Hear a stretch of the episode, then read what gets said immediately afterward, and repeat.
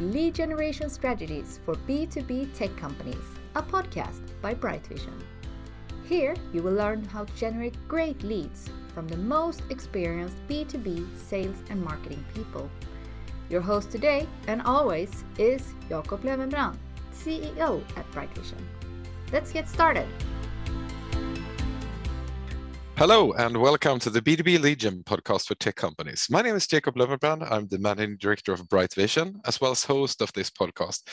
Today, we're going to talk about connecting the dots between the brands of today and the consumers of tomorrow with an expert on this topic, Matt Britton, who's CEO and founder of uh, Suzy, who's also a consumer trend expert, author of the book Youth Nation, a futurist and serial entrepreneur with a lot of companies behind him. Welcome to our podcast. We're so happy to have you with us. Thanks for having me.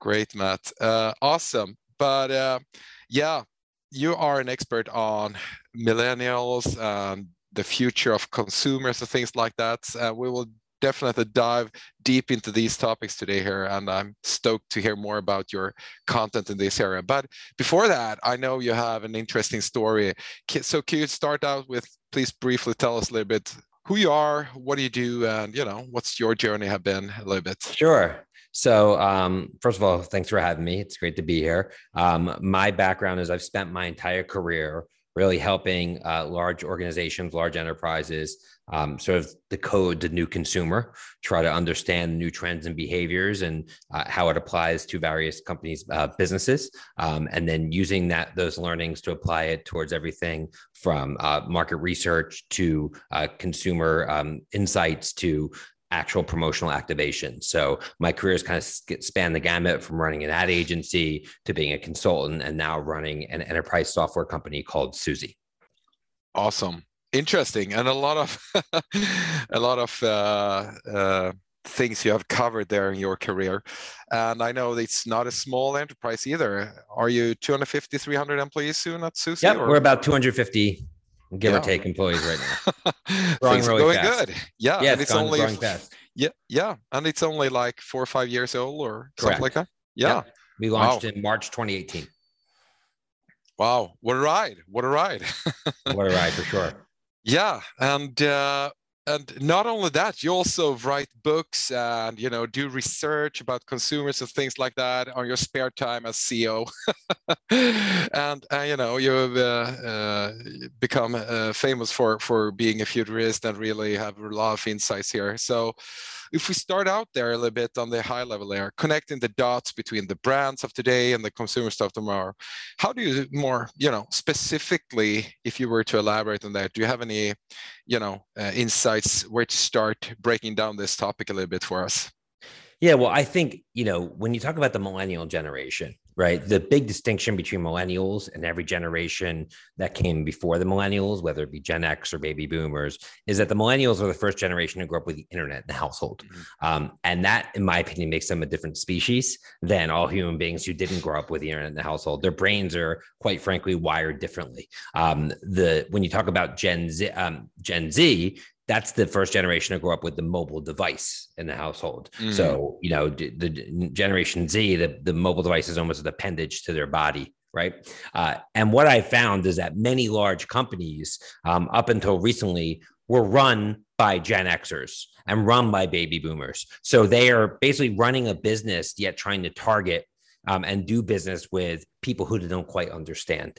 They don't mm. understand their behaviors, which is why you see big companies still spending majority of their dollars on linear television when the reality is younger consumers, for example, are streaming. It's just one of many examples.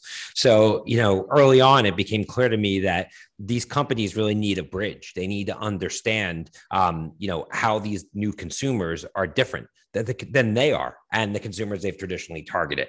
And I think I've been successful at understanding A, how these big companies need to work and their realities, but B, the changes that this new generation has brought about to society um, and culture and try to really bridge the gap to help these companies really future proof themselves and, and, become successful uh, for years to come and not be, um, you know, roadkill on the information superhighway, so to speak. And that's sort of uh, kind of been my niche.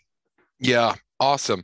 And I think it's so important because uh, it is one of the most important things these days to actually know better your target groups, whatever you're selling or marketing or trying to communicate. It's so important to know the avatars or the cohorts or segments or niches or buy personas, whatever you call them. You know, it's so important. So interesting, very interesting to understand. So for those of uh, the listeners who are a little bit uh, unfamiliar with the definition of millennials.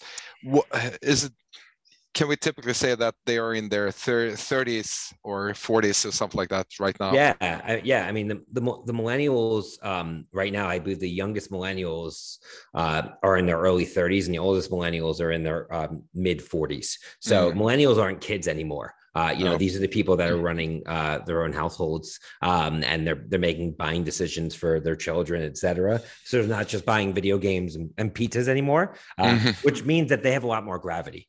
And what you're starting mm-hmm. to see quickly is that millennials now filling the C-suite of companies.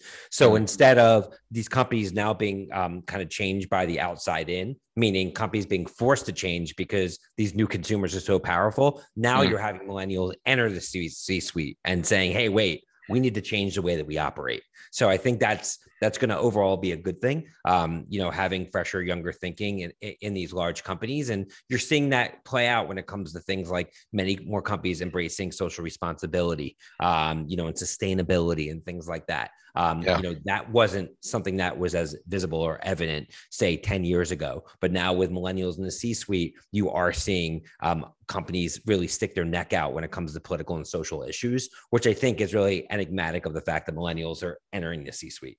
Mm. And interesting, yeah. So so we have millennials in the C-suite, and they have a lot of buying power, and yeah. uh, they are also, you know, coming up their career ladders and starting to having both purchase power in their jobs as well as privately. So what do you see are the most important things to think about if you're a marketeer as of today. And you know we all are selling stuff to more or less millennials either we're b2b or b2c but what would you from a marketeer perspective think is most important to understand about this demographic uh, and this millennial yeah. group? So i think first and foremost it's embracing the simple principle that content works and advertising doesn't so mm-hmm. if you think of some of the great brands that have been built um, in our history, um, whether it be Nike or Hershey's or Tide, right? Like the, the big brands, Coca-Cola, et cetera, all those brands were built during a different era.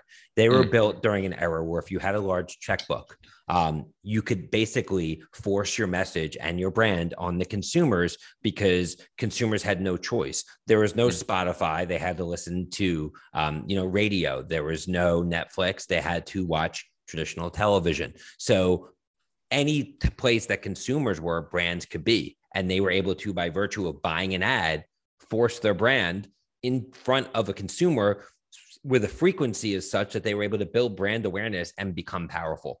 Mm-hmm. And that was the old way of building a brand, an old way of building your business. That is a path that is no longer um, an option for companies because as i mentioned earlier younger consumers aren't watching traditional television so your tv spots aren't going to be seen they're mm. streaming on spotify you're, they're not going to hear your ads on the radio so you can no longer just write a checkbook and force your way um, you know into a consumer's mindset you need to earn it right? Mm. So you can't buy it, you need to earn it. How do you how do you earn it? Well, you earn it by not thinking about your brand first, but you earn it by thinking about the consumer first. Who is your mm. consumer? What do they think about when they wake up at six o'clock in the morning? Um, you know, what are their unmet needs and where do you fit in? And what type of content can you put out there? What types of utilities can you put out there that consumers will want to gravitate towards? So since you can't push them push yourself on them, you need to pull them towards you.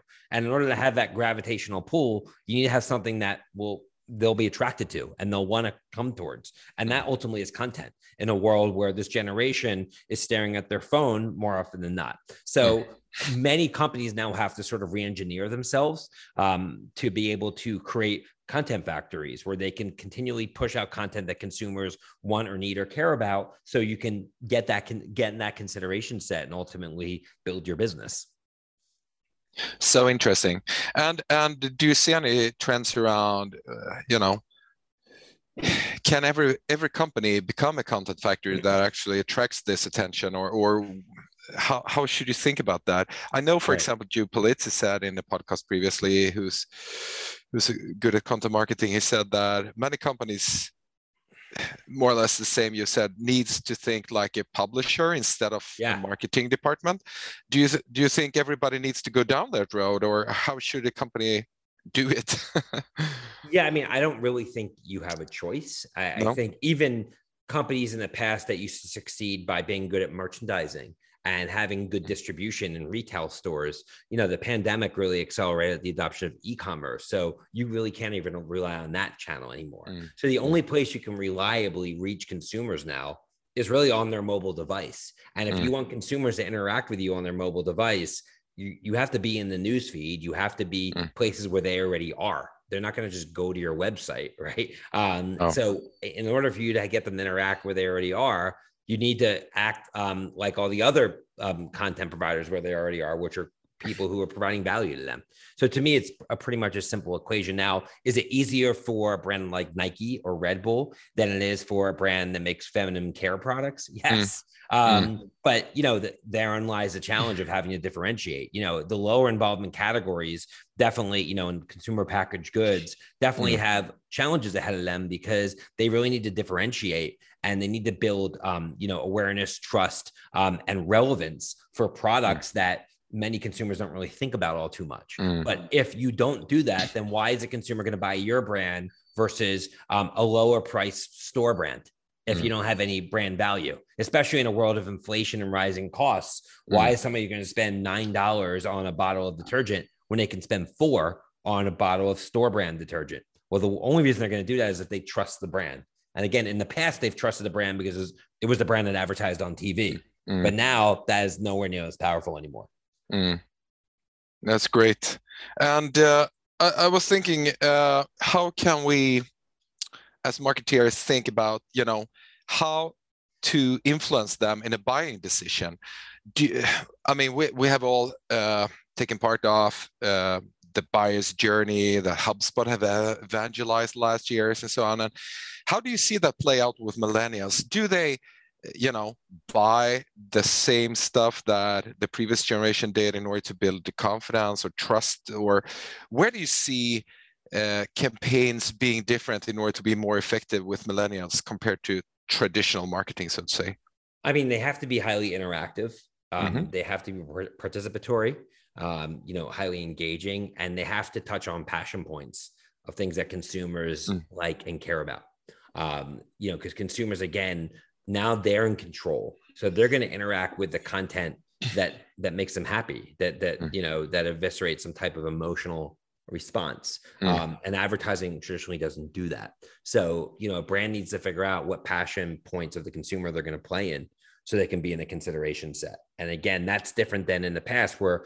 brands could say we're going to talk about our 350 horsepower or a 20% more mm. absorbency or you know mm. whatever those unique selling propositions are that's that's what brands used to be able to talk about but mm. because it was important to them but now that's not no longer really a choice it's really a consumer driven world and that's what my book youth nation was primarily about is that the younger generation is sort of controlling the future of business culture and society and brands need to kind of take a backseat to the consumer and really mm. empower what they need versus trying to drive the bus so to speak mm, yeah Interesting. So, from from uh, your perspective as CEO of an enterprise marketing software or you know analytics uh, software, where where there's probably a lot of millennials in the C-suite driving those buying decisions as well. What are the key initiatives you think are important for Suzy, for example, in yeah. order to just make this a little bit practical? What do you you know emphasize uh, from your communication in order to you know play on these strings on the guitar sure sure so Suzy exists really to um, drive home the notion of consumer centricity uh, mm-hmm. what Suzy is is an on-demand research platform which allows brands um, in a variety of different categories to essentially target the consumers that matter most to them, whether it's existing customers, prospective customers, customers of, of competitive brands, um, and target them with questions um, at the right moment to get feedback from them Feedback could be what should we name this product? How much should we charge for this product? What type of advertising will work? Um, mm. You know, what type of merchandising will work? Um, you know, mm. what are the what should the brand pillars be? And at any time, these brands can conduct research while they're in the product development cycle. So instead of waiting mm. to push something out and see if consumers like your product or like your idea or not, you can make consumers part of the process and really mm. bring them into the C suite in real time. And that's what Suzy is built to enable. Um. So everything I just talked about in terms of consumers are in control. Suzy is essentially the ultimate tool to empower this new generation of business builders and marketers. Mm. Interesting. Wow. And when you market that solution to you know marketing managers cmos or whoever is interested in that data models where do you try to tweak that in order to be attractive to millennials do you have any strategies or or uh, sure. or, or ideas around you know in yeah. order to be relevant for them or well it's really the same I, we kind of eat our our own dog food so to speak yeah, so yeah. the way that we build Suzy's brand is the way i would tell any brand to build their brand which is to provide something of value to your mm. audience our audience is um, you know insights and marketing and brand leaders at, at major enterprises and the way that we attract them and build Suzy's brand with B2B marketing is through content marketing. Mm. So we've been very successful at using our own Suzy tool to conduct consumer research. Mm. Around timely topics that matter. For mm. example, we we ran a study around the changes in Halloween uh, which in the U.S. is obviously a huge holiday and huge for um, you know marketers of candy and consumer packaged goods, and really uncovered research in terms of what are the buying habits, what are the be- new behaviors in a post-pandemic world or pandemic-driven world, um, you know, around Halloween, and mm. published that research and ran a webinar and invited consumers to it and brought mm. in special expert guests, and that is providing value to the marketers that we're going after. And if we're providing value, they're engaging with us. And when they're mm. engaging with us, they're engaging with us uh, around, you know, a branded piece of content that Suzy is providing them. So it's a way for us to basically build brand awareness for Suzy while adding value. And the more we do that consistently around any moment or topic that matters, these potential buyers are going to hear more and more about Suzy. And eventually, when they're ready, they're going to want to learn more about our product and hopefully eventually be customers. So that's yeah. kind of content marketing 101. We are embracing that with our business, and we've been able to be quite successful at doing so. Oh yeah, definitely. If you're, you know, growing at that speed you're doing now, so obviously you're doing something right there. Do you work as a sales, marketing, or channel manager and would like to generate great leads to your B2B tech company? Then we are here for you. By creating a qualified sales pipeline and strengthen your position in the tech industry, we help you grow. Depending on your needs, we use effective strategies like inbound marketing, telemarketing, account based marketing, and paid media. Get more information on brightvision.com what's your experience? How much should you put into research? Of course, you're a little bit biased now, selling a, a, research solution, but sure. but if you understand from from a you know a marketeer perspective, how much research is enough in order to be able to to understand the target uh, group and the buyer persona enough how, how, much should you invest in that and what should you buy or what should you do in order to understand that um, at an accurate level in order to sure. be able to to carve out these content sure. strategies yeah and that's a nuanced question obviously based upon the gravity of decision you know if you're running a, a $7 million commercial during the super bowl you're mm-hmm. going to want to do a lot more research on that mm. spot than if you're trying to figure out what font to use um, you know in, in, an ad in a magazine right so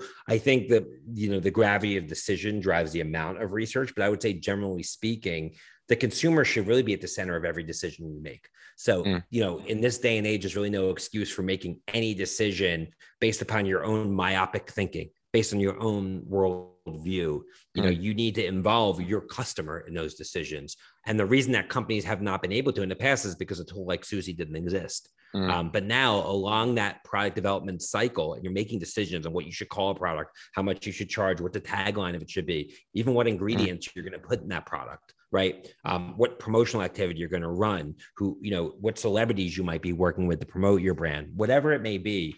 uh, there's really no excuse not to at least get some type of feedback from consumers, whether it's mm. a qualitative interview of 10 consumers or whether it's a survey to 10,000 consumers. Mm. Um, it's just another voice in the room. It's the voice of your customer that should play a role in your overall decision. Ah, that's so interesting. That's the nugget right there. So uh, awesome. So, what do you think are the most, uh, you know, uh, best top three tips you would recommend a marketeer to start working with with this target market analysis or or buyer persona analysis in in order to for for uh, you know executing their next campaign better where should you start if you were a marketing manager so to say or yeah. recommend them um, I think it starts by really coming up with a a really sharp idea of who your kind of um, ideal customer profile is or mm-hmm. ICP. Who is that ideal customer who's gonna who's gonna buy into your product? Um, who is your product ultimately built for? That's number mm-hmm. one. You have to define who the consumer is. Two, you, after you've identified that consumer, you need to understand that uh, consumer persona you know what are the things that that consumer um, is into? Whether it's what type of music are they into? How do they like spending their time? Who are the artists that you know that, that they like? Who are who are the other people that they associate themselves with?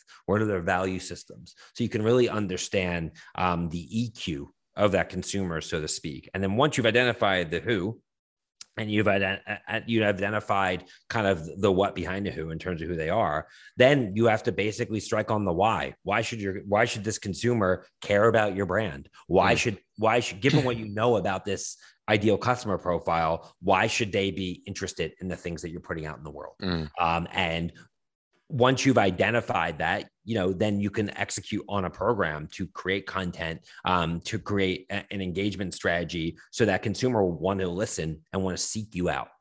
And if you don't do that again you're really um, going to have a hard time getting their attention. And you're really going to have a hard time building a brand in this day and age when you can no longer rely on just writing a check and running a tv spot um, that again strategy no longer works. And that's something that i think a lot of brands are slowly finding out the hard way yeah, yeah.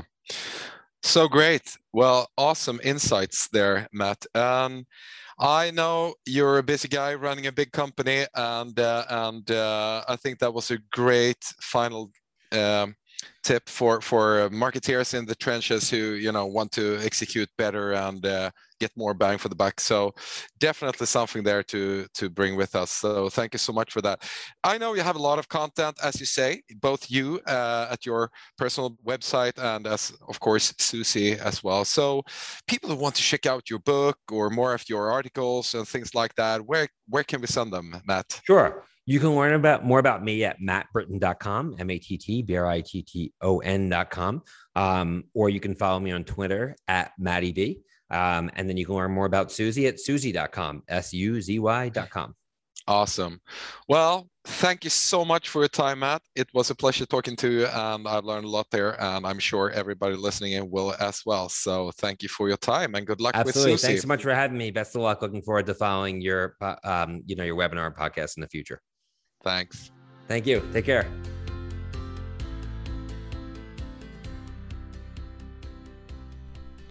Thank you for listening to Lead Generation Strategies for B2B tech companies. Don't forget to subscribe. You will find it where podcasts live. Discover how we can help you with your lead generation activities at brightvision.com.